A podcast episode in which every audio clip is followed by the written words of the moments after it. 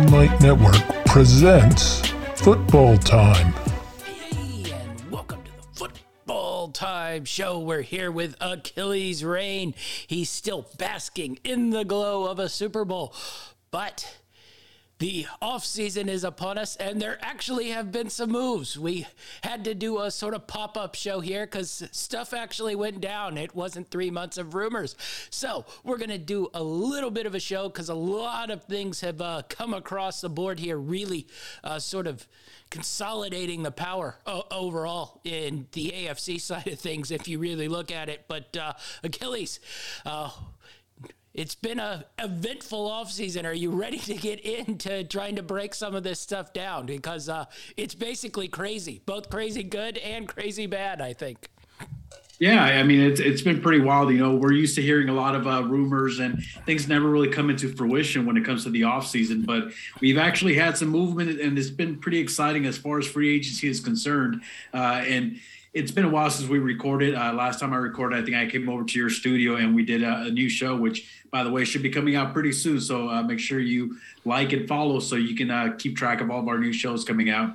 But uh, listen, man, I'm excited to talk some football. I know we got March Madness going on, but uh, football never takes a backseat, especially when we got some big news. Yeah, definitely so. So, uh, there's a lot of places to sort of kick things off, but uh, I, I, think we have to go out west and not to the NFC West, but uh, to the bloodbath that is going to be the AFC West. Uh, basically, this stuff really started kicking off when uh, Russell Wilson got traded to uh, uh, the Denver Broncos from the Seattle Seahawks. I, I think it was probably about two weeks ago, a week and a half ago, and that's when we first started. We probably need to do a show here because about three things happened, and then I kept saying, "Well, let's wait till this, this, and this," and it gets uh, put off because I, I, think we're finally in a little bit of a cold period here. But uh, Broncos make the move for a quarterback. Um, gave up a pretty big lot here. Uh, we were we we talked about it at the end of the year. You know uh, what do we make of Russell Wilson? I think you were a little bit higher on him uh, than I was uh, about being traded here, uh, but we both sort of uh, agreed upon what the price is to you know acquire Russell Wilson. Broncos played a pretty good price here, and we assume, you know he will have to get a contract extension. And uh, now, looking at what we've seen from contract extensions, I don't quite know where that goes guaranteed money wise. But uh, what do you make of this Broncos move here? We said all probably the last four years they're they're a quarterback away. Uh, is this the missing piece, or is this just it, at least puts them in the conversation?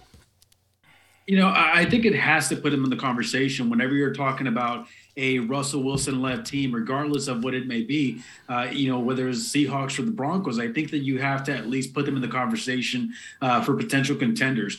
Now, we did say it uh, several years in a row now that uh, this Broncos team seemed to be pretty well built. Uh, seemed to be just a quarterback away from you know making some noise in that division. Uh, but now they got Russell Wilson, you know, former Super Bowl champ, uh, you know, probably one of the better quarterbacks in the league, and, and I think that it definitely puts them in the conversation for at least contendership in that division. Yeah, I, I, do think it puts them in contender status. Um, you know, this probably isn't going to be the first time I say this. It's probably going to be a, a theme throughout. Uh, the AFC right now is such, uh, you know, just uh, uh, basically we're looking at teams like Baltimore and Tennessee as falling off. Uh, you know, uh, the playoff map here. And, and that's craziness uh, considering uh, what you look at here. I, am a fan of the move because I, I, think you had to bring a quarterback in. You look at the draft this year, you're once again just, uh, you know, scratching a lotto ticket, hoping maybe one of those guys is good enough, but you can't guarantee that. The price, I, I, I understand it. I, I'm not huge about giving him you know, a, a massive extension, but I, I, think that'll be my theme throughout. There are probably three guys who are playing quarterback right now that I'd be willing to, you know, guarantee between 150 and 230 million dollars uh, to. Aaron Rodgers is one of them. I don't know if Russell Wilson is right now Uh, it's hard to judge because you don't know what was injury last year, what was just bad circumstances in Seattle the last couple years, where I thought his play had fallen off. If we're getting the Russell Wilson from, you know, the first half of two years ago to the previous, you know, six, seven years. I, I, think the Broncos put themselves in position here, uh, especially with a couple of the other moves. Uh, signing DJ Jones, the defensive tackle out of the 49ers, uh, you know, weakens the 49ers uh, once again. We'll get to the NFC West and just the NFC overall and the dearth uh, of teams and talent in that. And then. I, I want to talk to you about the Randy Gregory signing because we're going to get in it probably on both sides of what the Cowboys were doing too.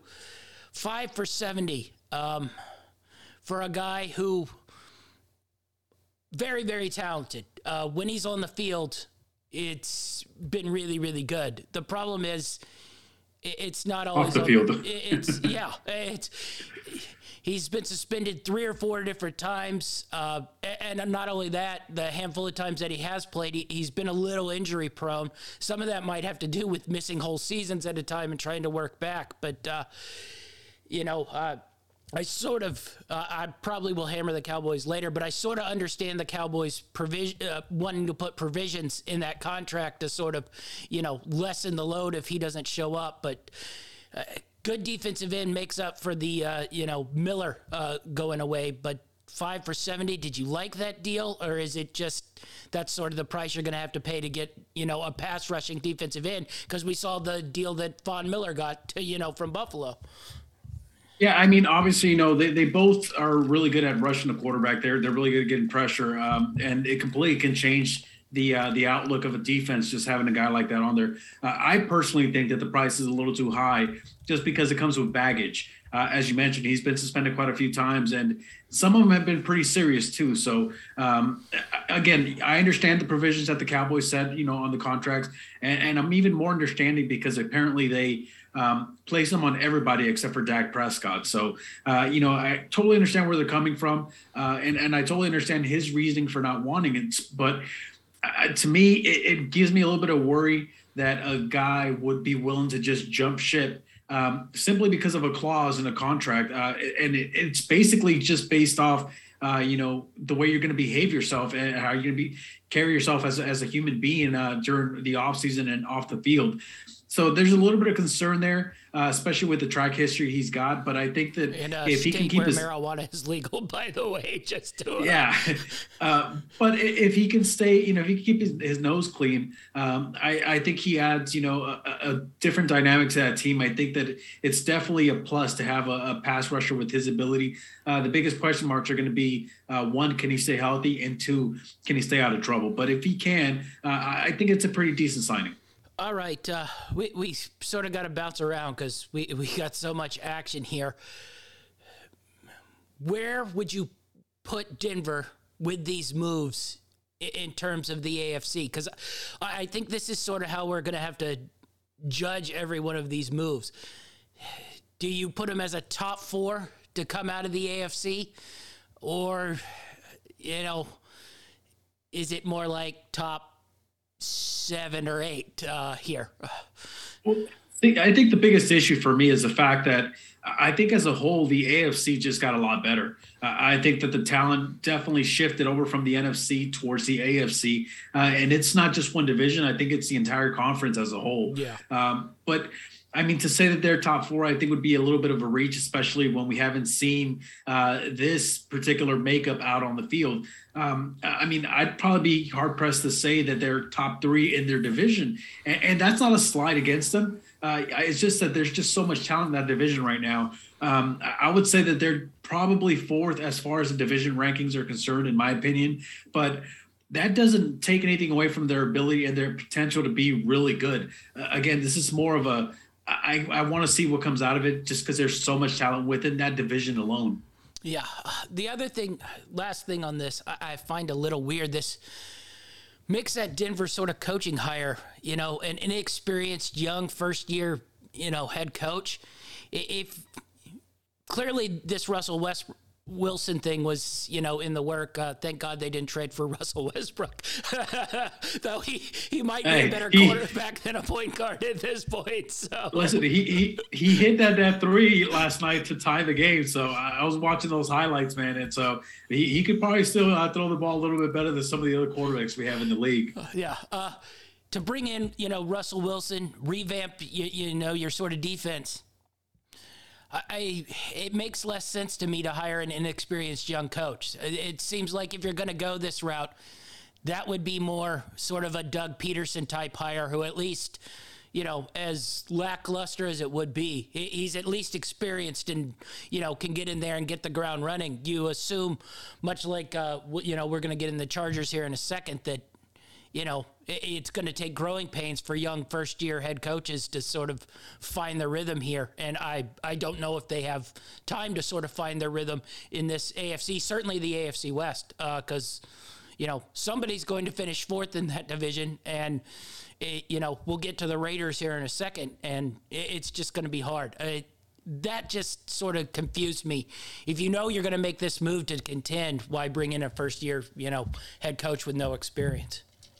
Yeah, listen, I agree with you. I think the common sense would, you know, lead you to that to that uh just uh to that point basically that you know you try to bring in a coach with some experience that can uh, in the locker room and not just that but control a lot of these egos uh, with you know a lot of these moves being made you're talking about different dynamic in that locker room so you know I think common sense would tell you that but you know, the, the NFL we know is a copycat league. Um, and we've seen plenty of teams have success with these young, you know, coaches. Uh, and not just that, we also saw, especially with the Rams last year winning it all, um, these teams that are basically in, in some way or another going all in um, are having success. And I think that's kind of the, uh, the game plan or blueprint, so to speak, that they're trying to follow here. Yeah. Uh, all right, let's move uh, further down the uh, AFC West and uh, Let's go to the Los Angeles Chargers here. This, uh, they really ha- have built up this ro- roster. You know, re signing Mike Williams, I-, I, thought was a must. Really impressed that they did that. Uh, then go out, uh, s- sign uh, Joseph Day from your, uh, you know, Rams. I thought that was a pretty nice signing. We'll see. You know, he, has been next to Aaron Donald his whole career. So well, he'll probably get a little bit more of a test. But bringing in Khalil Mack to, you know, go side by side with Bosa here. That helps. Yeah. Uh, you know, you got two basic ends, and then, you know, J.C. Jackson signing over from the Patriots uh, to take up a corner spot and lock down that corner spot.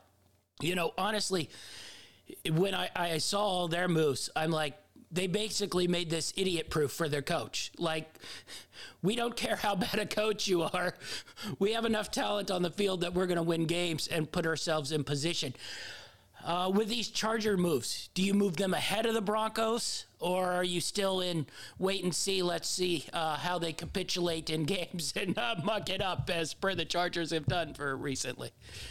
Well, listen, you know, obviously a lot of these moves are big splash moves. They're going to, you know, cause headlines and things like that. But uh, I think you have to have them ahead of the Broncos simply for the fact that this was a team that was competing for uh, competing for a playoff spot last year. Uh, it came down to the last game versus the uh, division rival Raiders, and they almost got in. Um, we saw pretty much all year long that that offense you know they, they can they can put some points up. Their biggest issue was the fact they couldn't stop a nosebleed.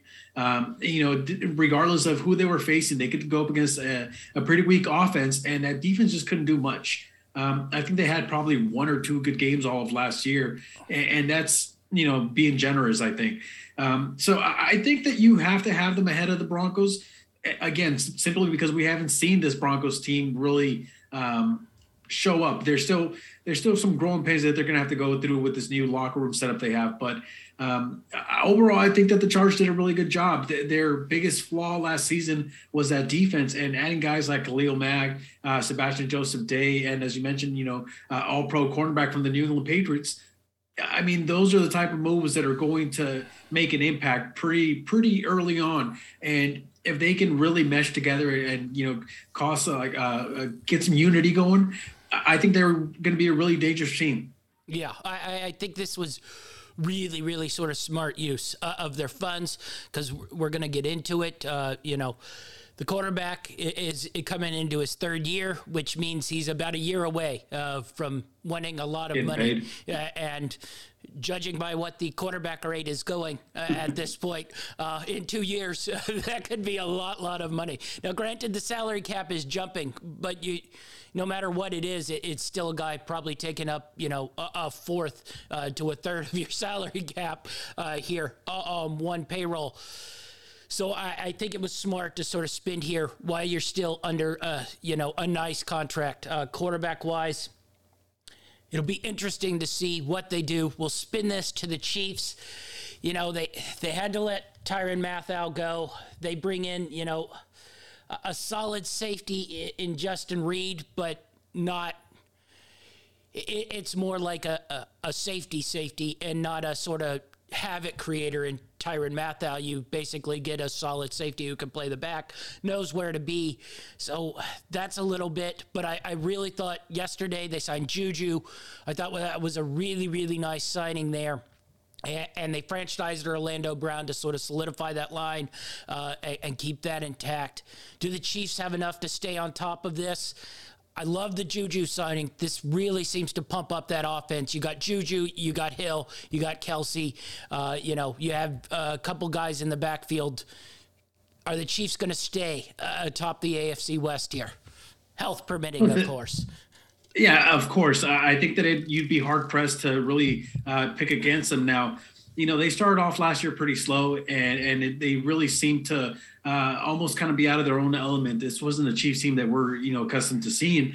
But you saw the second half, the Chiefs came back to reality, and they played like the Chiefs uh, that we all know and love. And I think that signings like this, you know, bringing Juju in, you know, he's a big body wide receiver who's also got really good speed, and you know, he's pretty good at running routes too. And his hands, you know, are probably one of his better features and you already had a pretty potent offense with Tyreek Hill and um, you know your big tight end, and even if you're running back Helaire, I think that they had already a pretty good offense to begin with. Now you add a guy like Juju, who's probably going to play you know outside uh, outside of the numbers. Um, you know, it's it's becomes a really dangerous team, and if they can continue the way they ended this season, I think that um, it, you'd be hard pressed to really pick against them uh, to win this division. Yeah, I, I, think they still stay on top here, uh, but uh, I, am going to be curious uh, to see what the absence of Mathieu does to that because basically they had, you know, three havoc creators on each line uh, of the defense. Now you take one of those havoc creators out, uh, you're down to two. Uh, granted, Justin Reid, I, I don't want to try to insult him. It, it's just a sort of totally different style. you know, than Tyrann Mathieu there. So maybe, uh, you know, his discipline solidifies that defense more than, you know, Mathieu going a, little crazy. But uh, Mathieu made plays, and this defense has been built on sort of making plays uh, more so than actually getting stops uh, during the season. So I'm really curious to see how that, you know, turns out. Yeah, I was going to say the same thing. You know, I think that, you know, the Honey Badger is more of a playmaker guy. He's going to make plays. You know, he will get burned every now and then, uh, especially now where he's not in, you know, complete peak form as he was when he first got drafted to the Cardinals.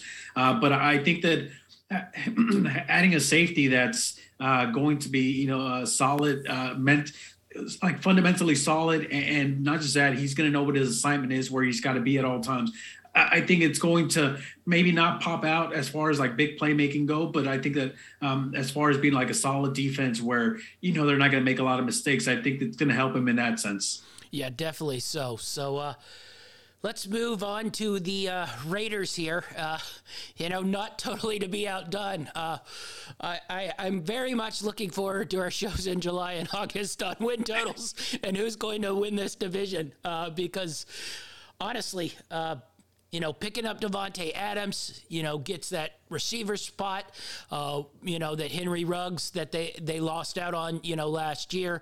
Uh, it's somebody completely familiar with Carr. They went to college together. They've pretty much grown up their whole lives uh, together there out on the Northern California. So I, I, loved that move.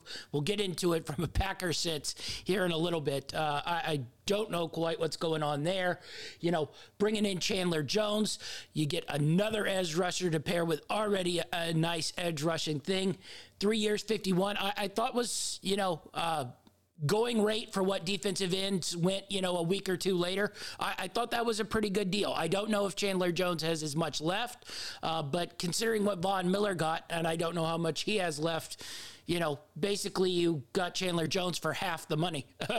so I, I, think I'd take that anyway. And I, I like the Bilal Nichols, uh, you know, solid defensive tackle out of the Bears to sort of eat up, uh, you know, blocks. You know, great moves by the Raiders, but is this going to be enough? Can the AFC West get four teams in the playoffs? You know, y- you looked at it in the NFC West last year at the start, we thought there was a chance, but there always seems to be somebody that drops.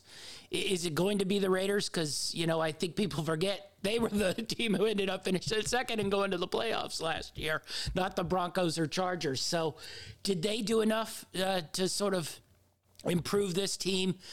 You know, Josh McDaniels taking over. We'll see what that goes like. But uh, did the Raiders do enough? And how bad do you feel uh, sort of for them here? Listen, I, think that on paper they they definitely did their part as far as being able to you know stay within contention within that division. Um, but again, this entire division, you know, the AFC in general got better, but I think this division is what really stands out because of so many big names that they brought in. Um, you talk about a guy like Davante Adams. Now, no disrespect to Ruggs or anything, but he's no Davante Adams. And uh, you know, Davante Adams also we we've seen him have success even when the Rodgers wasn't you know healthy and he couldn't play for whatever reason. But also, I think that he's going to have that chip on his shoulder. You know, that question of whether he can do it without Aaron Rodgers. Um, but he's a big body wide receiver, very talented. Got great hands. He's a great route runner. Uh, I think he's going to add a different dynamic to that offense. And as we mentioned, you've already got Waller there, you know, Jacobs and and uh, Renfrow. So you've got a pretty good complement of weapons on that team. Uh, they added a couple pieces on defense, which was probably one of their biggest issues last year. Uh, although they seem to be a defense that really steps up in moments when people don't expect them to. I counted the Raiders out last year, especially after the whole situation happened with their coach uh, and with their player kind of basically, you know, having to be removed from the team. And, and they made the playoffs. So I'm not going to count this Raiders team out just yet. I will say that uh, for me, within this division, I would put them in third place right now, uh, just based off additions and based off last year's performance. But I'm not going to count these Raider team out. Uh, it's really hard to get four teams into the playoffs from one division. But I, I think just like the NFC West, if any team, any division had a chance last year, uh, the NFC West was it. I think this year, if any division has a shot at you know getting all four teams in, it'd probably be this division. Yeah, uh, you know, I, I, don't think it's crazy to think the Raiders could finish second in this division. You you mentioned Adam Adams, pairing him with Renfrow. Now Renfrow doesn't you know have to try to make ten catches a game over the middle. You got Adams there, and I already mentioned he, he's used to the quarterback, so it's not a thing where they have to get used to timing. You got Waller in there. You still got Jacobs. They sort of shored up that defense a little bit, uh, at least pass rush wise. They're they're going to be aggressive on that side of things. So I think they can sort of maintain their position as a two team here. We'll see, you know, how everything works out in that one. But, uh, you know, I, I want to flip things over to the NFC because I, want to close with, you know, sort of the last part of the AFC here. Uh, and, the NFC, uh, you know, basically, there are now, I think, one and a half teams that I consider contenders out of the AFC, and one of those one and a half is your Rams, who you're asking to repeat, uh, which you know that that's not something that happens all that often. It is very difficult to do. Just look at the Tampa Bay Buccaneers from you know last season. So let's go out to you know the Central, and I, I want to go to the Packers right off the bat. They bit the bullet. They signed, you know, Aaron Rodgers to the big deal, you know, extending him through into his 40s, gave him 150 million guaranteed. Uh, they franchised Davante Adams. I, you know, I, I, thought everything was cool. You know, you know, he did the stupid thing where he's like, "Yeah, I'm not going to show up to camp." Well, yeah, everybody says that till paychecks start, you know, going missing, and then magically they find their way back at camp and to play under a, you know, 25 million dollar franchise tag there. I, I just I don't understand if you're going to give Rodgers that 150 million, why are you emptying out the receiver room here? You you you can't tell me you're going to draft a rookie receiver who's going to come in and, and and make up for Davante Adams. You, you can't tell me you're getting Marquez Valdes-Scantling re-signed as a free agent or something, and that's going to make up for Davante Adams we talked, you know, towards the end of the year on this Packers team when they went out that maybe it's just time to move on from Aaron Rodgers, say adios and see what you do. And then you guarantee him 150 million. So basically that Jordan Love pick you got it a backup for one more year. Are, are you going to give him a contract extension, you know, next year uh, to be the most expensive backup in the history who's played one game? That pick is wasted now completely. I, just, I don't understand what the Packers are doing. If you're paying Rodgers, then you pay Adams. That sort of has to go hand in hand, unless there's some other move that I don't know about. But uh, the receiver cupboard is getting a little bare uh, because maybe you go after Odell Beckham, but he's not coming back anytime soon. You know, Robert Woods says he's going to be ready for, you know, uh, opening day, but I find that highly unlikely. And for him to be productive, it'd probably be, you know, week eight, nine, or 10 before he's fully up to speed. So explain to me the Packers' decisions here, uh, especially in an NFC where basically at that point, before Brady had come back, there were two teams that I thought were contenders to win it. Yeah, listen, you know, the moves are as perplexing to me as they are to you, and I really have no idea why they decided to go you down also, this route. I, I, forgot to say, you, you also released Za'Darius Smith and brought back the other Smith. So it's like you're half in and half out on both sides of it, just so you don't lose a little money uh, during the year. It, it really seems like this move was mostly done to appease the fan base. Um, and I'm not even talking about the, the hardcore fans that, you know, want to see Green Bay succeed and win another championship. Uh, I really think that most people, when they stop and think about it, it was the perfect time to move on from Rodgers, you know. And if we are to believe the rumors, now I know that Aaron Rodgers is one of the best quarterbacks to ever suit up, especially in Green Bay, yeah. uh, Green Bay's you know historic season, uh, history. But you know, it felt like it was the perfect time. You know, either he wanted to move to a different team or he wanted to retire. You know, they they were going to have some money, uh, you know, enough cap room to uh, bring in some guys. Maybe they could have made a trade for another quarterback or a filler, you know, just for the time being until they can find the next guy. Which I thought Jordan Love was it, but um, regardless, they signed Aaron Rodgers to this huge deal, and then they start clearing the house. I think that even Aaron Rodgers is probably sitting there scratching his head, like, what is going on?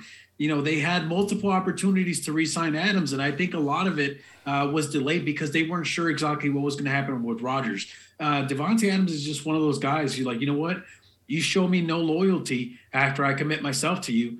I'm going somewhere else where they're going to value loyalty. Um, and you know, as you mentioned, he's got a rapport with you know Derek Carr and all that. So, um, you know, there's that, that. I'm sure that played a factor into it too. But you know, I don't understand. The NFC, in my opinion, got a little bit weaker talent wise. Um, you know, even with Tom Brady coming back, as you mentioned, I think there's only a handful of teams that are legit contenders in the NFC, and you put yourself behind the eight ball by getting rid of your your you know your offensive weapon unit. Uh, what are you going to do? Who are you going to sign? Even if you bring uh, you know uh, Scantling, Scantling back, as you said, to me these are receivers, and and no disrespect to them, you know, talented guys, but no dis- these are receivers that are made better because they played with great quarterbacks. Yeah. And there's a handful of receivers that are like that. So I'm not huge on re-signing these guys and assuming that oh we're fixed, we got this guy back. No, I don't think that that's going to cut it. I don't think you know they they you saw them get trounced last year uh, by the 49ers who who came and played really good defense and they couldn't score points even with Adams in the field, they couldn't they couldn't score yeah, points. the only person now, Rodgers threw to in that game was freaking Adams. yeah, and, and now, Adams. and now you're going to tell me that somehow you're better because a you have less you know cap room because you gave Rodgers a huge you know contract uh, basically as a thank you for being with us. Here you go. You know you can uh, ride off into the sunset with your 150 million dollar check. Um, and you get rid of everybody else, and what do you get in return? You're not. I don't think that the value that you're getting rid of uh, coincides with the value you're getting in return. Yeah, uh, it, just confusing. Now, you know, it, maybe something's out there where they grab a receiver, but you know, I, I don't think you know T.Y. Hilton, you know, is going to be the answer here. Uh, but uh, you know, the other thing you have to look at in this division is basically it's a joke. Uh, the Bears have pretty much decided to fire sale everybody on their team that was good. Uh, I, I, don't know how that's helpful for you know Fields uh, progress there, and, and, then. You have to explain to me what the Vikings are doing. Uh, this isn't a cheap organization, uh, but you're taking a $45 million cap hit on Cousins when you could get out of it scot free and then extending him. I, there were numerous quarterbacks available here. Why are we trusting Cousins? We, we've seen this. We, we know what it is. It's not magically improving next year. I, I just, I, I, I understand the Bears. They're a cheap organization. They're constantly in rebuild. They might have a, you know, three year spike where they can win nine, 10 games and get in the playoffs.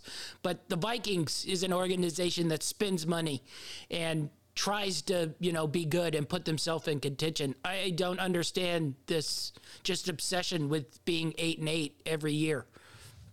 Listen, the Vikings offense was kind of sputtering, you know, on and off pretty much all last year. But when they were on, they were really good offense, and that's the only reason they won as many games as they did.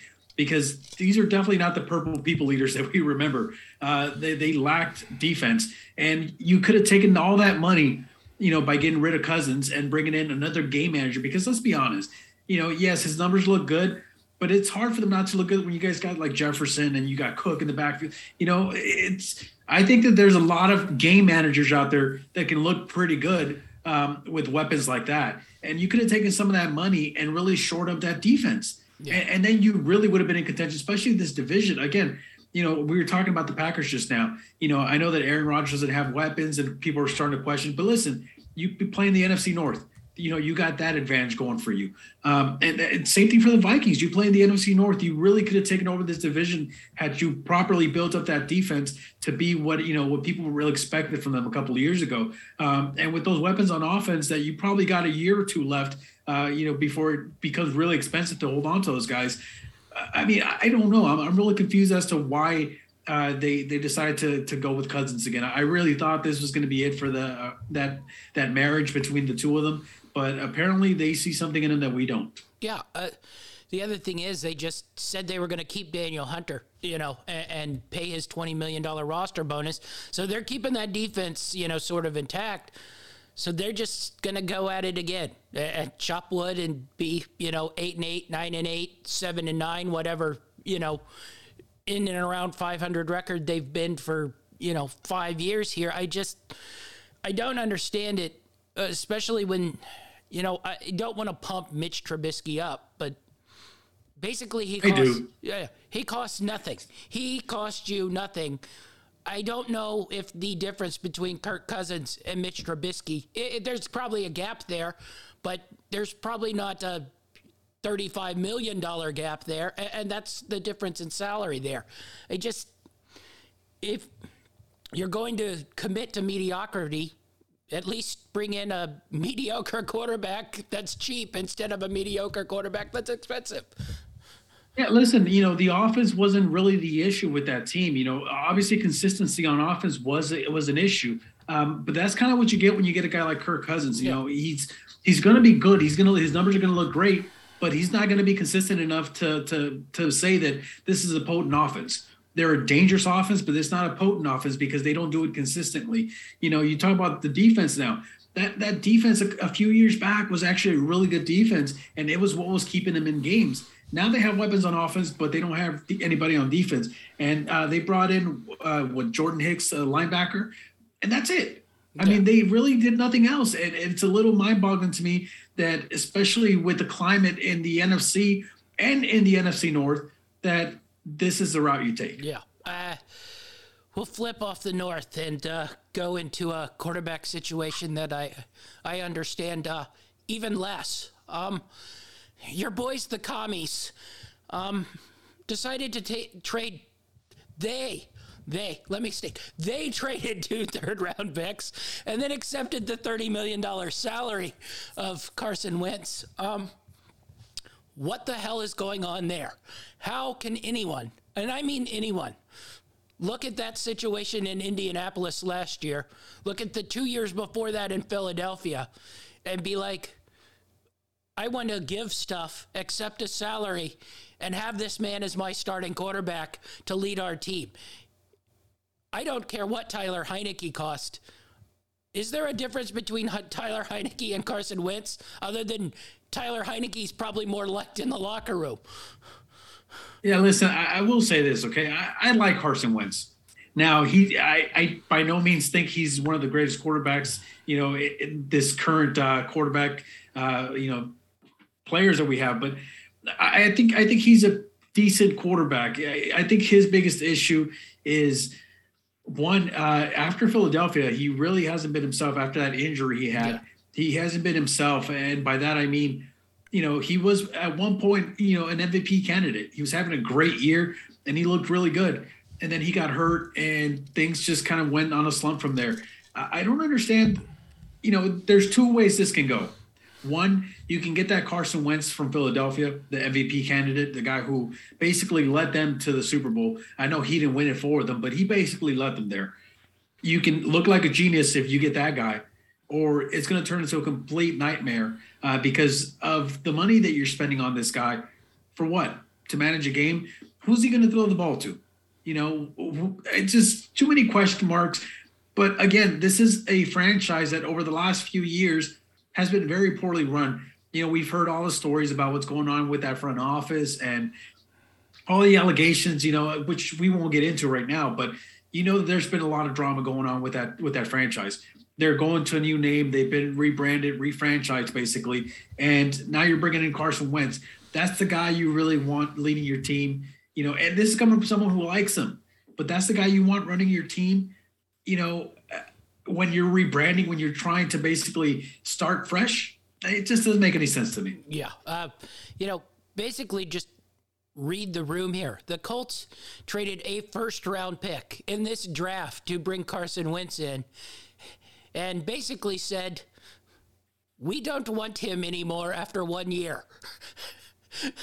All right. They decided sunk cost will eat it, and somehow they leveraged two third round picks. Now, Granted, those probably will become nothing, but to get off that money and to get two third round picks in a sunk cost, he wasn't going to be their quarterback. My guess is it would have been one of those we'll pay you to stay away uh, sort of situations at, at that point. And Washington gives up stuff to bring him in. I uh, Listen, you you said it perfectly. You know, you're avoiding a cap hit of what was it, thirty million dollars? Yes and you're getting two third round picks. Now I know that third round picks, you know, you can take them or leave them, whatever, but you're getting two third round picks and you're avoiding that cap hit. I think this is a win for the Colts. Uh, I'm not too sure. Again, a lot of it has to do with what kind of what Carson Wentz we get.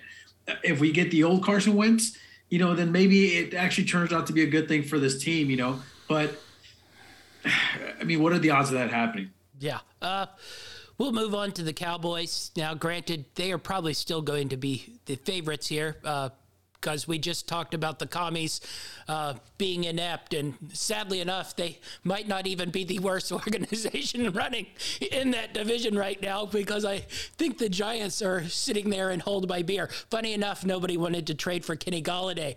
Uh, I know it's a stunning development. Nobody wanted to trade for $24 million of Kenny Golladay.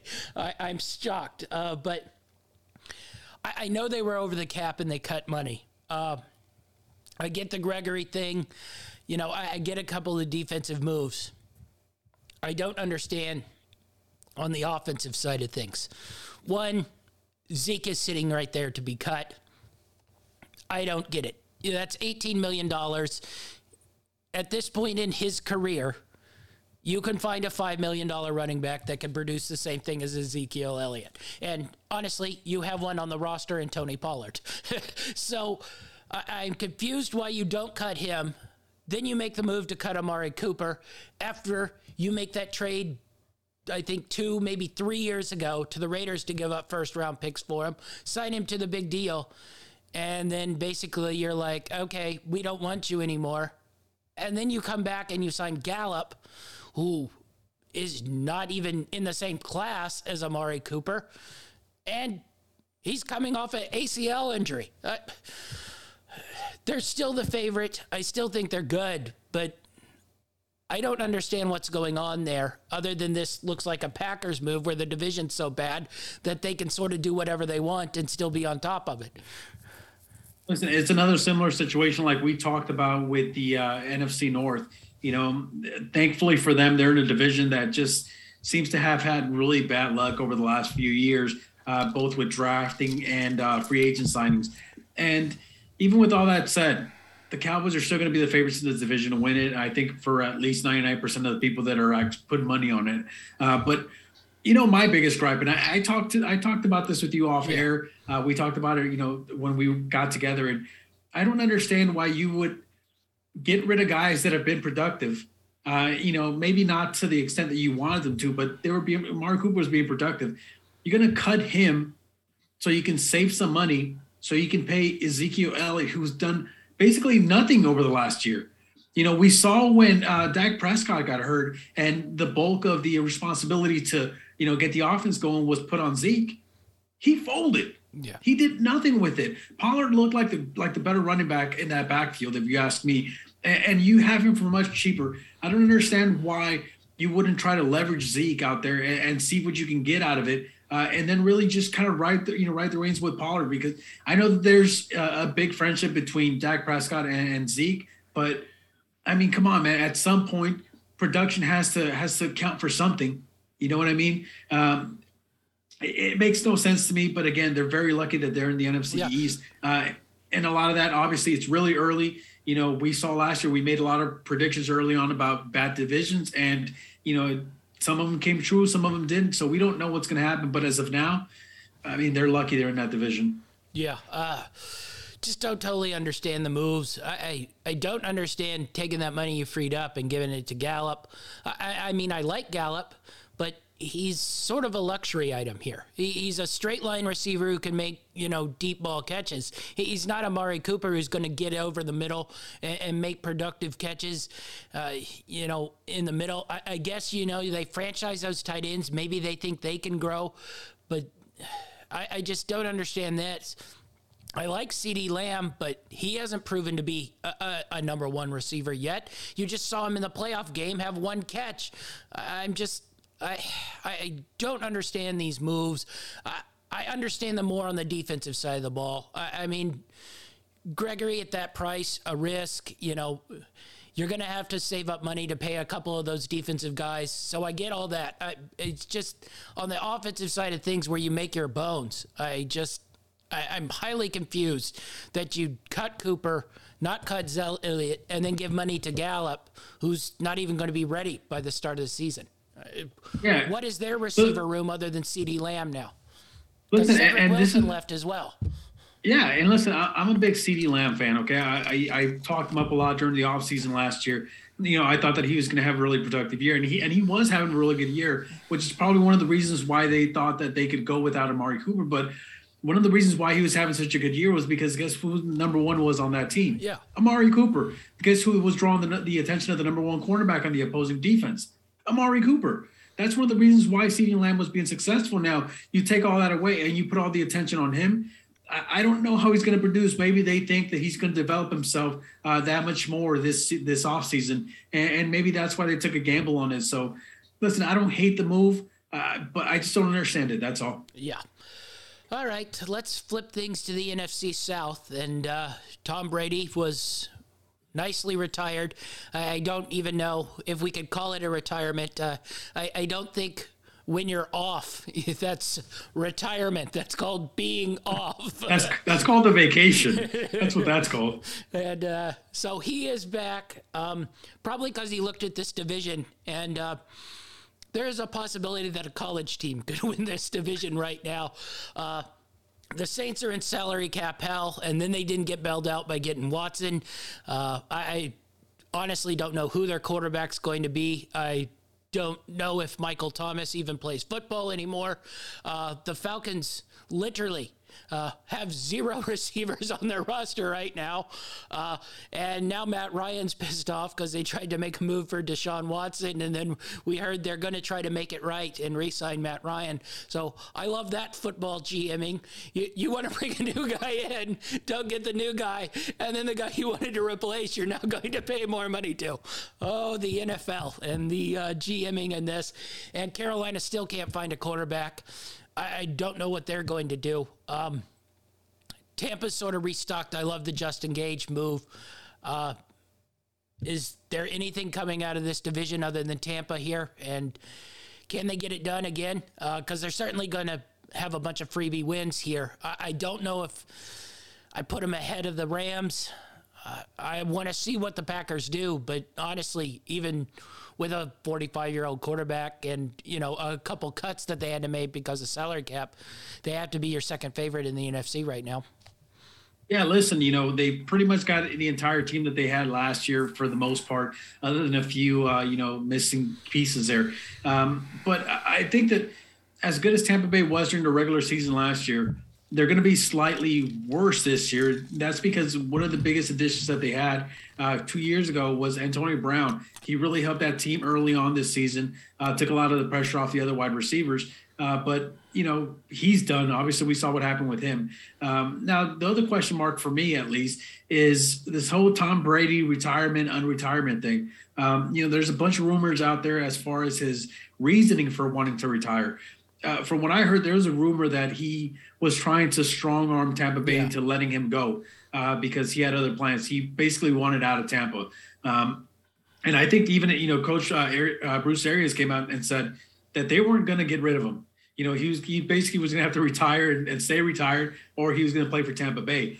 Uh, and I think that when he, like you said, when he looked at everything, he's like, you know what, my best shot to win right now is probably, you know, with this team, we've got a rapport, we've got chemistry. Uh, let's try to let's try to see if we can make some noise here. Um, so yeah, to me, they're definitely you know one of the top contenders in the NFC uh, to go all the way. But I do think that there's going to be a little bit of a drop off uh, just with everything that happened during this offseason. Yeah, uh, it, will be interesting to see how they play. Uh, you know, my reasoning is uh, he probably spent four weeks with the family, and like most of us, if we spend four weeks with the family, the idea of playing football uh, becomes much, much, much more entertaining.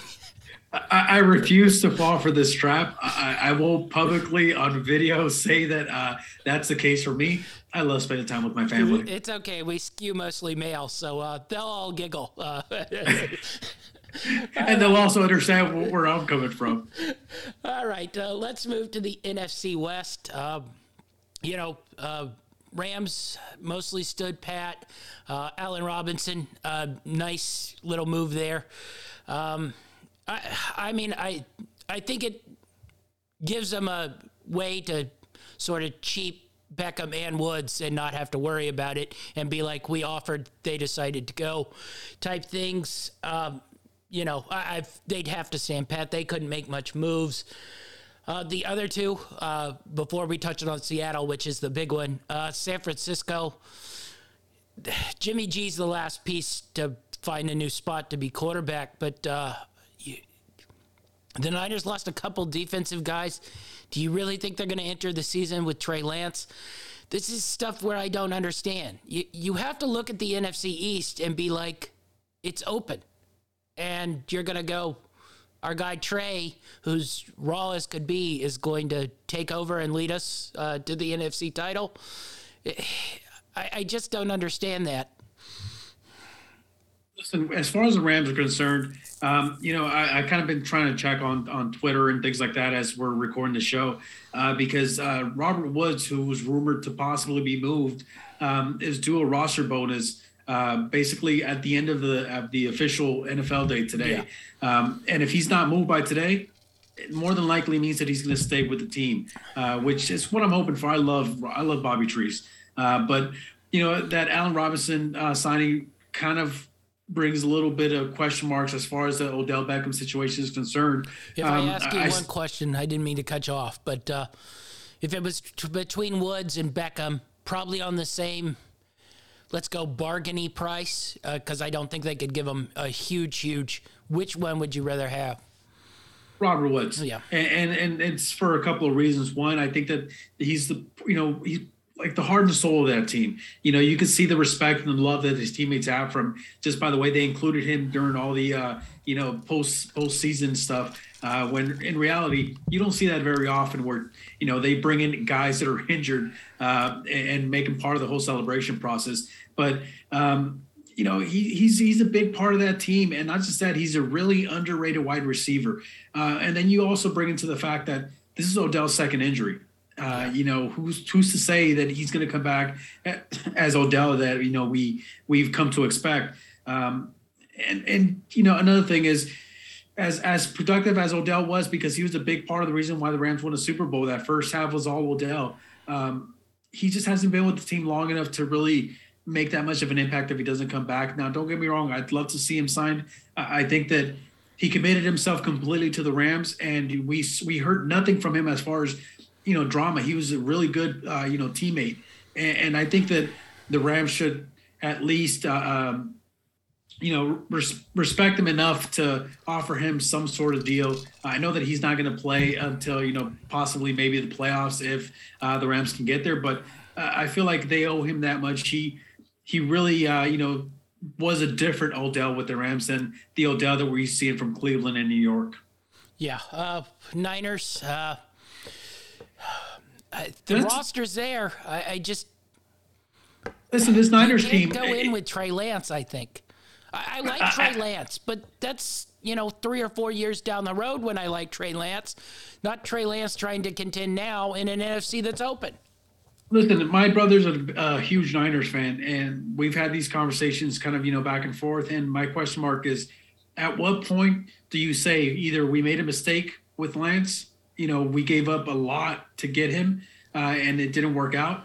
Or at what point do you say, this is our future and, and we're going to ride him regardless of what's going on? Because this whole Garoppolo situation, I, I, don't know. I'm confused as far as why it's taken so long to make moves, especially with so many teams, so many divisions that are quarterback hungry at the moment. Um, you know, he's not the greatest quarterback, but he's definitely an upgrade uh, compared to a lot of the other guys that are, you know, currently employed by certain teams. Um, but this 49er team, though, we've seen it. They they go through changes uh, with personnel, and, and somehow they manage to stay competitive, if not within their division alone. So um, I'm not going to count them out yet, but I think that this quarterback situation has to kind of play itself out. Yeah. You know who I am counting out? Uh, Arizona. Uh, they've gotten rid of a lot of their defensive guys. You know, Kyler Murray's situation, he's going to be there. Uh, he has really no leverage whatsoever.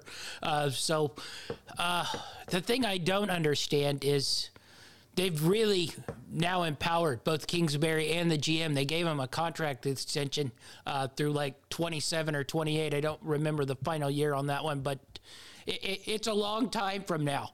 Um, what exactly is going on here?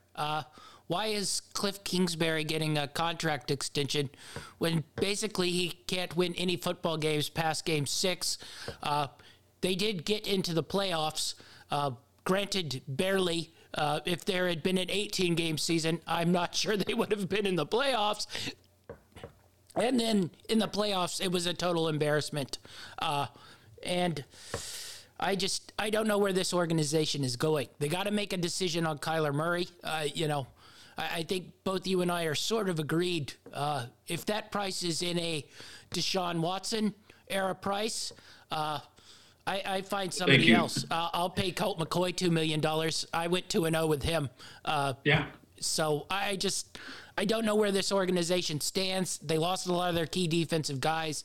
I, I guess Watt's going to be back, but counting on him to play, you know, 17 games uh, is ridiculous. That's another year wear and tear on yeah. him. So I mean, he, I just don't know where they sit. Where where do they sit? Listen, I think that the, the Cardinals have are definitely starting to take more of a nosedive now. You know, they gave a huge contract extension to the GM and, and the coach, as you mentioned, uh, and a lot of it had to because there was very small increments of progression with that team. Now, I think that part of the reason why they had such progression was because one, they had a pretty friendly situation with as far as like the salaries were concerned yeah. for their main players. So you were able to pay other guys to bring them in to make your team that much more talented. But now you're getting into a situation where Kyler Murray wants to be paid like the top dogs in the NFL. And listen, I'm sorry. I know that he's very explosive and he's very fun to watch. But again, I go back to what I've been saying for him for the last couple of years. He's too dependent on the big play. And when the big play's not there, what happens? You saw it last year in the playoffs versus the Rams. You know, they couldn't get anything going because that D line for the Rams was just it was just all over the place. They sacked him basically on every single player. If not, they were hitting him, touching him, they were bothering him. And what happened? He completely choked under the pressure. And, and that's kind of what I expected to happen towards the end of the year. Now, it didn't happen at the end of the year, but you know we've seen this from this Cardinals team. It, it's it's been a recurrent theme with them where they look good for the first half of the year, and then you see a drop off in that second half. And um, this year they happened to make the playoffs, but what they do, they did nothing with it. They looked like they didn't belong. Yeah. All right, let's go up to Seattle because uh, I, I think this is really probably the key situation in the NFC because I don't know which way they're going. Uh, you have a 70 year old head coach. I, am not sure he's there for a rebuild, but basically, you've gotten rid of the last of the old guard of that Seattle defense. Uh, you've traded away Russell Wilson with Geno Smith as your backup. I, I'm assuming that Geno Smith is not going to be your starting quarterback for a 17 game season here. Uh, but then you have Lockett and Metcalf and, you know, a host of solid running backs. What is the play here for Seattle? Uh, you you can't tell me they're using one of those first round picks on one of these quarterbacks in the draft uh, to be good this year because I don't think any of them are ready to be good this year. Uh, but of quarterbacks left, uh, the Niners aren't trading you Jimmy G. I can almost guarantee you that. Uh, I, I don't know what's left here. Uh, it's a situation that needs a rebuild, I think. They got the draft picks. I think they could rebuild pretty quickly. It could, it could be maybe a one year rebuild here, but you got a 70 year old coach who probably doesn't want to stick around, you know, the two, three, four years it gets to where they get back to being a contender in the NFC. So I just don't understand this situation. Do you have any idea what this situation is going to be by August when they kick off? I'll be completely honest with you. I don't. I think the biggest question mark here for me is why aren't they calling this situation a rebuild situation? And I mean, I kind of understand why they're not. Um, you know, and as far as like drafting a quarterback is concerned, if any team can find a gem you know, out of this quarterback class, I think it probably would be the Seahawks. This is the same team that found Russell Wilson in what was it, the third round? Yeah. Um, so, you know, the potential for them to find their next quarterback is definitely there, especially with the picks they acquired from Denver. I believe they have what the ninth overall pick. They do. The 40th overall pick. So they've they've got some firepower to make some noise in the draft. The question is, are there any really, you know, uh, uh, legitimate, you know, star quarterbacks in this draft class? And I, I really can't answer that uh, especially not right now. I, uh, I think that. No. listen, after getting rid, after trading away Russell Wilson, getting rid of your defensive anchor, your defensive, uh, you know, leader in Bobby Wagner, I think that they're not calling it a rebuild, but I think that if the season goes south, I think they have no choice at that point but to call it a rebuild, and that's exactly what they'll be. Uh, because I don't think that, all due respect to Drew Lock, I don't think he's the answer going forward. Um, and if they can't find and they can't hit a you know on a quarterback in this year's draft, I mean, yeah, you got another first round pick next year, but who's to say it's going to be a good pick? You know, we're talking about this Denver team that we're we're considering yeah. them to be contenders here, so we don't know what kind of pick you're going to get um, next year. So if they can't hit on it this year and they can't you know attract some sort of free agent, then uh, I think it's definitely time to officially call it a rebuild. Yeah. Uh, they were in on the Watson thing for the price that was paid. Good move or bad move for Seattle? I, I wouldn't have given up what Cleveland got up. Well, we'll talk about that in a little bit, but uh, I, I just, if I'm Seattle, I think I have to lay out if that's what the price was. Listen, you know, you had a pretty down year last year. They were out of the playoffs for the first time since I can remember. Uh, this Seattle team is basically, you know, perennial playoff caliber uh, contenders, and you know, it was it was a little bit of a downer last year with them. The way they were performing, they had to deal with injuries, they had to deal with a bunch of stuff. But you know, they still have guys like DK Metcalf on the on the roster, and you know, granted, I don't think he's as great as a lot of people make him out to be. But you know, he's a big body wide receiver with you know really uh, quick moves, and he's really fast. So you've got some upside there. But I just I just think that at some point you're going to have to call it what it is uh, and it's a rebuild and like you said it doesn't have to be a two three four year rebuild it could be a one year rebuild but i think at some point you have to admit it to yourself and call it what it is and then you can move on from there and actually do what you have to do without um, the fan base making noise about what kind of moves you're making yeah all right let's flip over to the afc and let's get into the afc central and uh, really there's one thing to talk about in the AFC Central here was yesterday.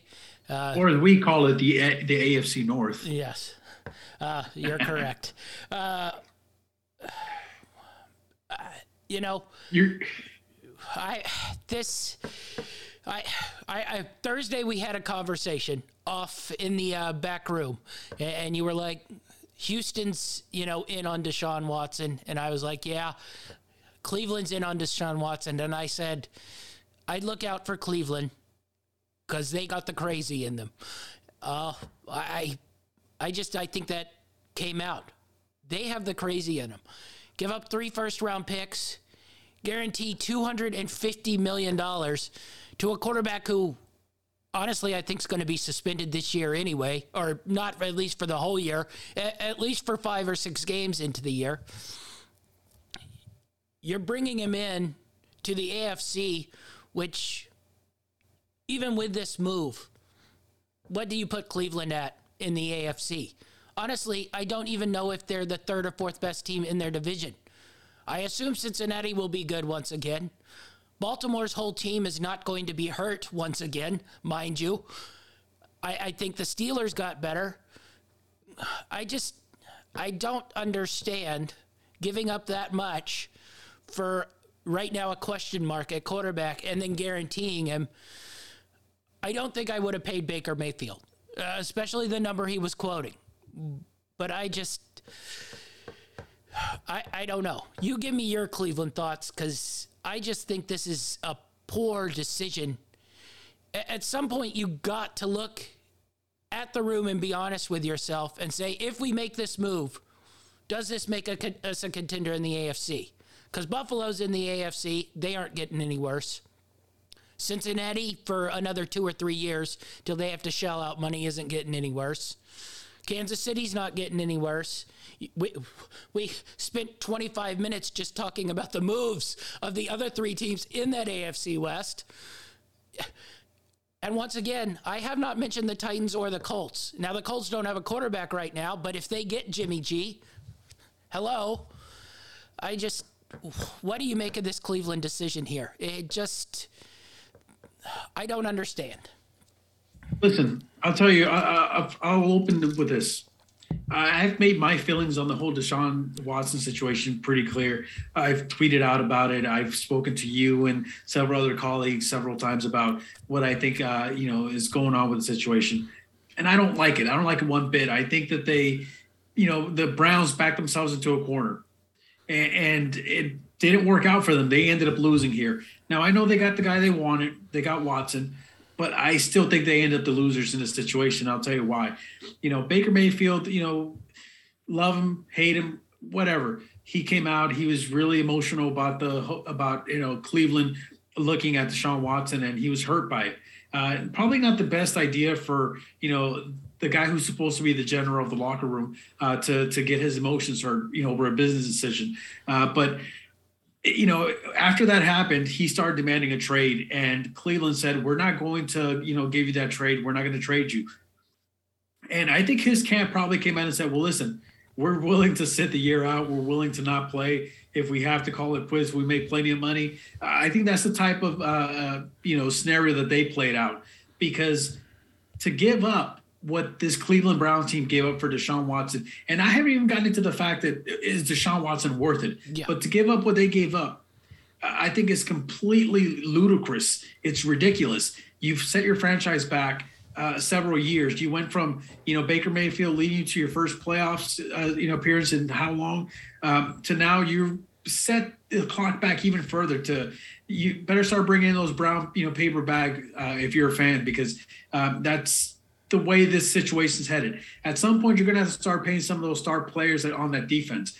That defense we know has, has some pretty good players on it, and some of these guys are going to require a lot of money coming up pretty soon. Um, not to mention the fact that you got rid of your offensive weapons in Odell Beckham, you got rid of Jarvis Landry. Your best weapon now is a running back, a running back that you, you didn't even utilize pretty well last year because you were putting the ball in Baker Mayfield's hands too much, and then you give up all those picks and you give up that guaranteed money. I think that's the biggest issue for me is the guaranteed money. Not just that, but they sweeten the deal. So that first year for Deshaun Watson is a one year uh, is a one million dollar base salary. Yeah, and they did that to protect him in case he gets suspended. You're missing out on basically a million million dollars worth of of games uh, that you're not you're not getting paid for. After that, you've got was 240 million dollars fully yeah. guaranteed. Yes. It's ridiculous for a guy who has not played in two years, a guy who we don't even know if he can. What was the Texans' records when he played? Well, that's what I was going to bring up. You know, four and twelve. What was your record last yeah. year? Four and twelve. I mean, you know, you're talking about a guy who, yeah, he looks he looks nice. He can run you with the ball. He can make guys miss. He's elusive. You know, he's got a big arm. That doesn't equate to wins. I'm sorry, but you know, football is a team sport. There's much more than just a quarterback. The quarterback is a very important piece, but when you're giving up all that money, all those picks, what are you going to build with him?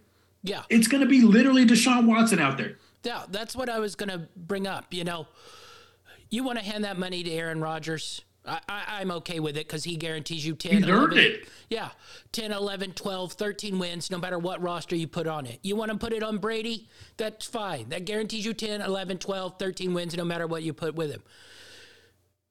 We've already seen, you know, this thing where, oh, the Texans didn't build a roster around him. That's the whole point. The Browns can't build a roster around him.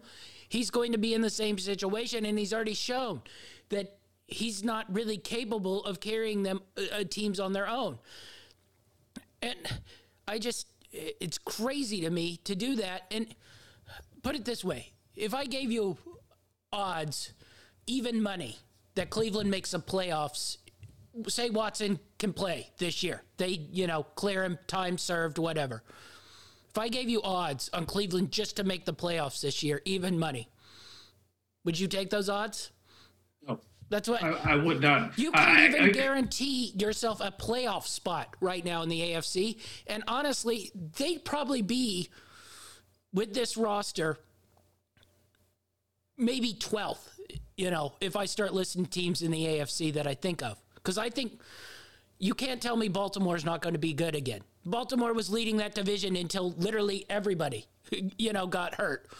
Cincinnati just went to the Super Bowl and all their people are back. Pittsburgh is always good. You're not even a favorite in your own division by paying somebody $250 million guaranteed and then sacrificing any moves you can make draft wise. It just, it's craziness to me. This has been one of those moves. Uh, you know, there's there's a move here and there every now every couple of years that completely not just boggles my mind, but also emotionally affects me. And this is just one of those moves. I, I don't understand why you listen. I'm, I'm looking at my notes here, okay? And, and my opening notes for the Browns, it says they gave up the house and their soul for Watson. Yeah. That's that's the opening line for my notes for the Browns, and that's truly how I feel. Now, listen, that's not to say there's not a lot of upside. There was a person on Twitter that I interacted with uh, earlier today, uh, and they said you know, if I gave you the option uh, of Goff or Watson, uh, you know, who would you take? And the person said Goff. And I responded to them saying, now listen, if you're talking about upside, yeah, Watson's got a ton of upside. You know, I think that 99% of people would definitely say that Watson wins that battle. There's way more upside with Watson.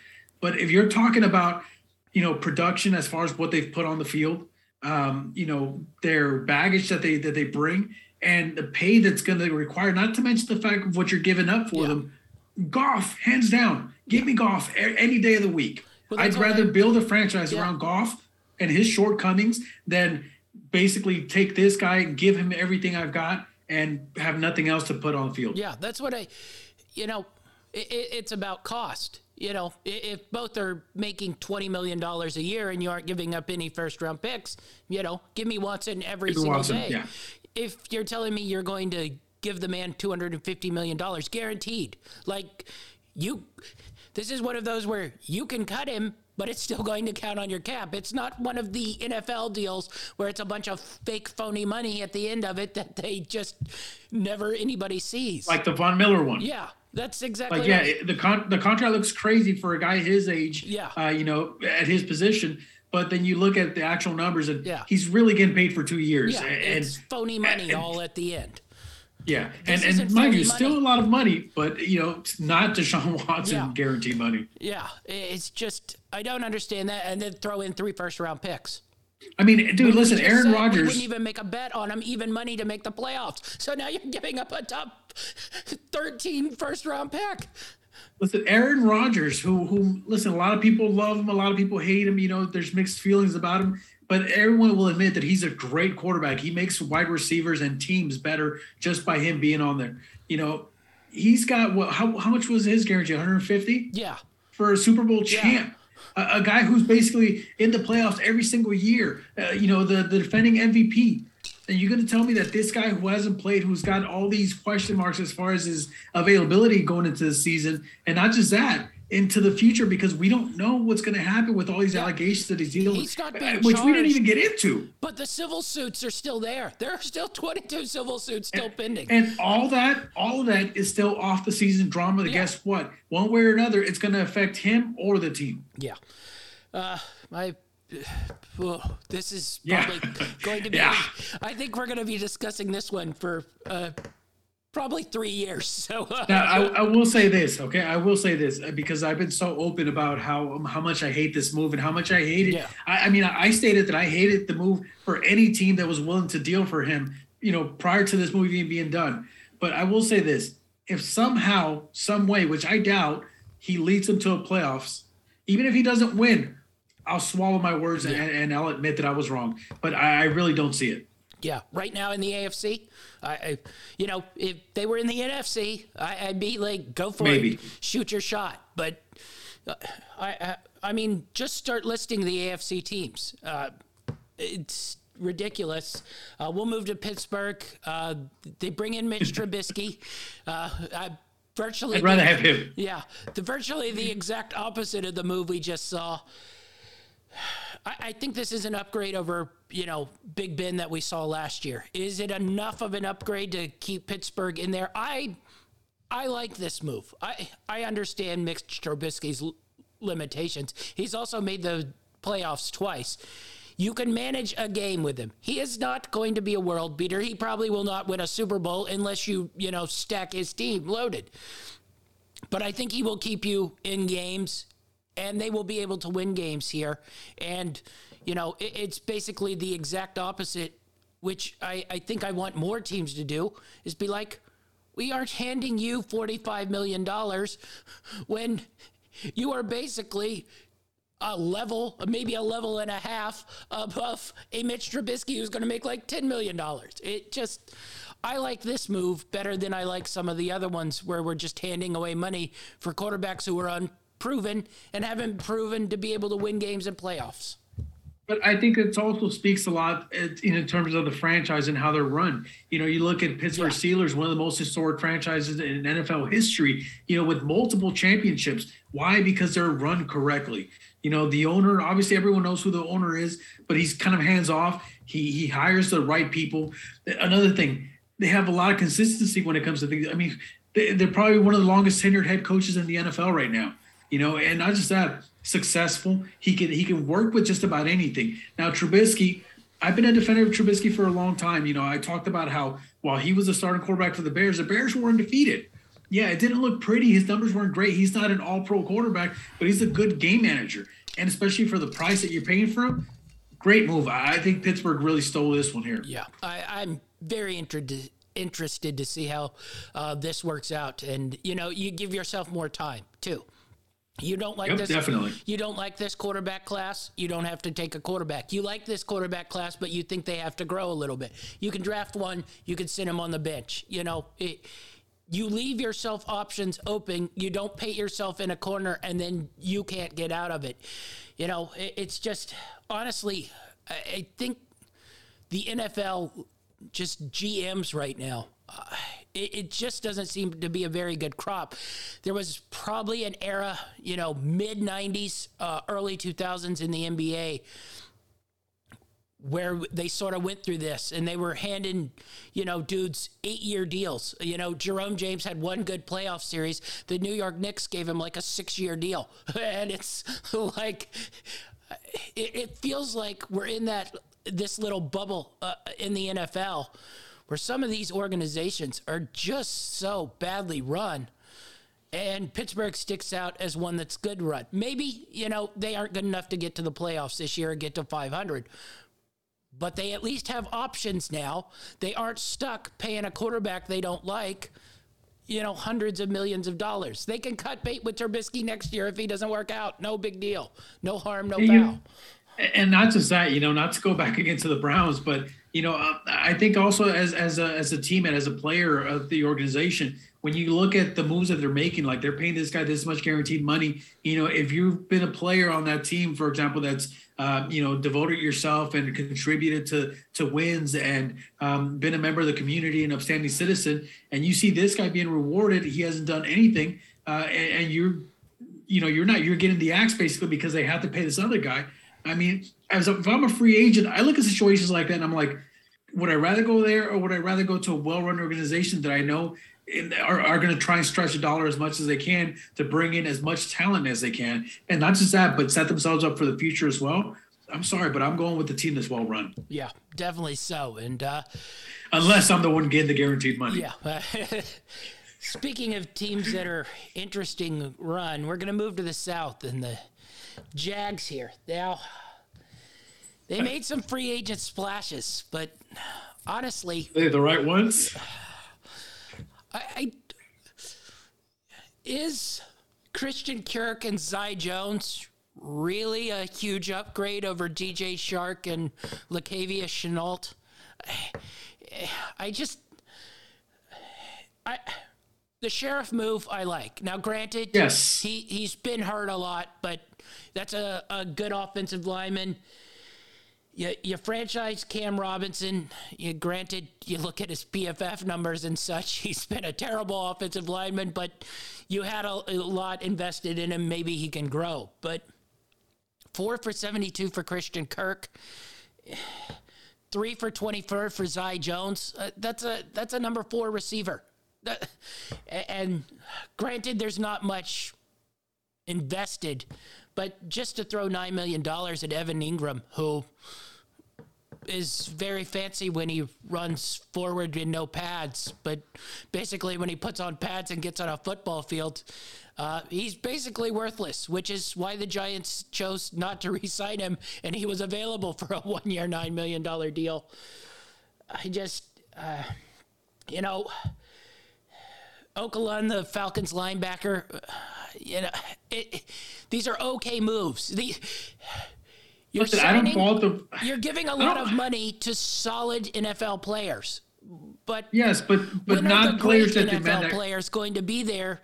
These are fillers, as in role players to fill out your roster. You need some elites, and it can't just be Trevor Lawrence and then no elites. I, I, I just don't understand these moves. And now they did them early too, which you know why weren't we in the Davante Adams sweepstakes if he was available?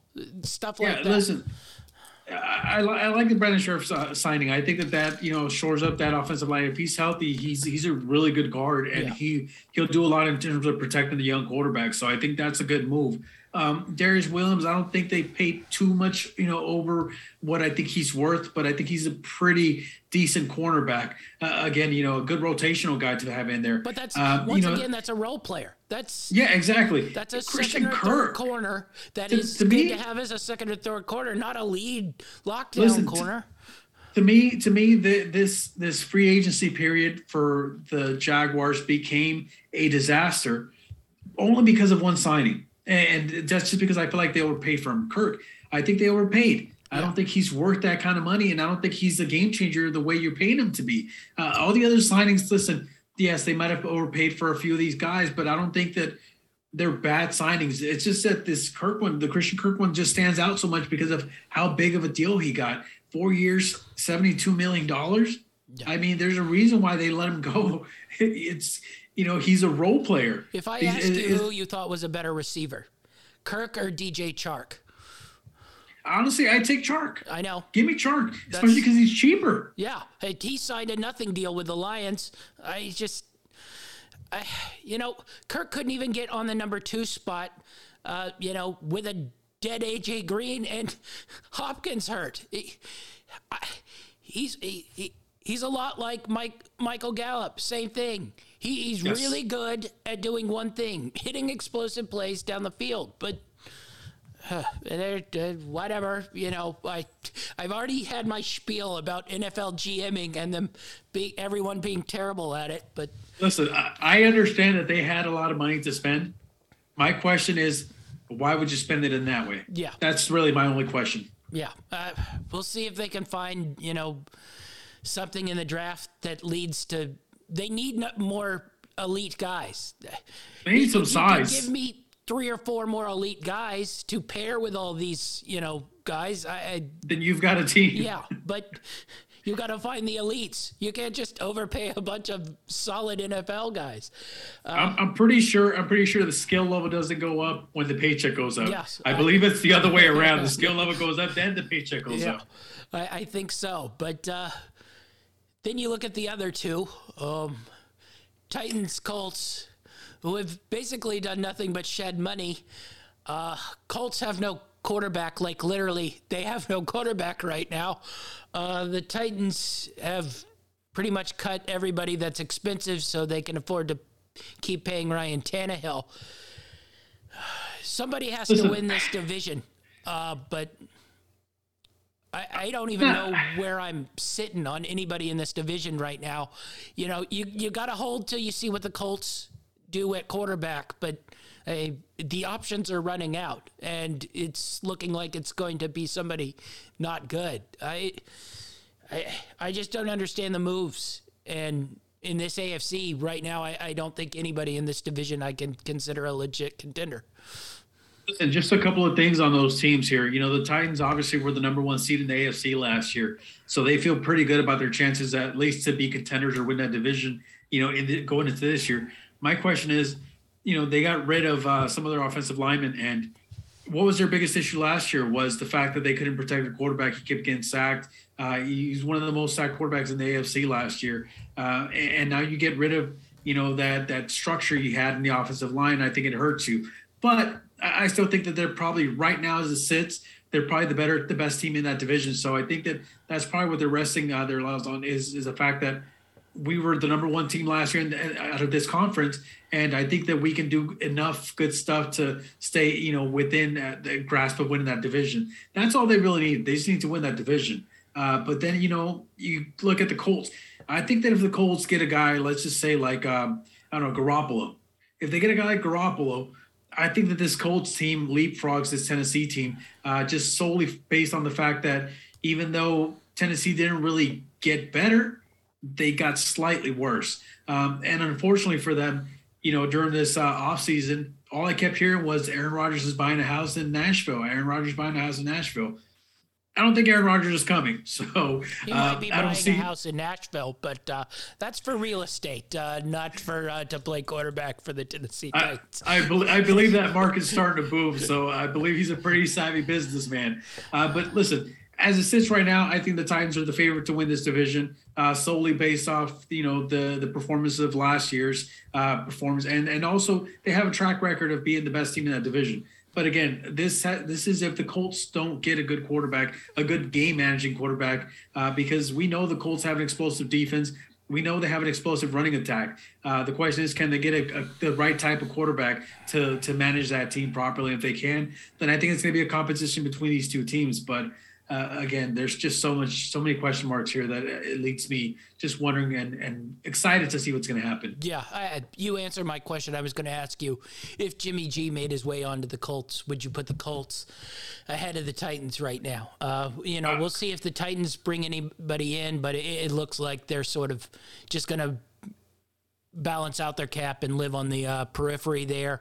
Uh, the Colts sort of have their roster pretty much in place except for a quarterback. Uh, let's say they bring in a like a Teddy Bridgewater type. Would you move the Colts above the Titans that way, or do you think they need like a little bit level above in like a Jimmy G to sort of take over that?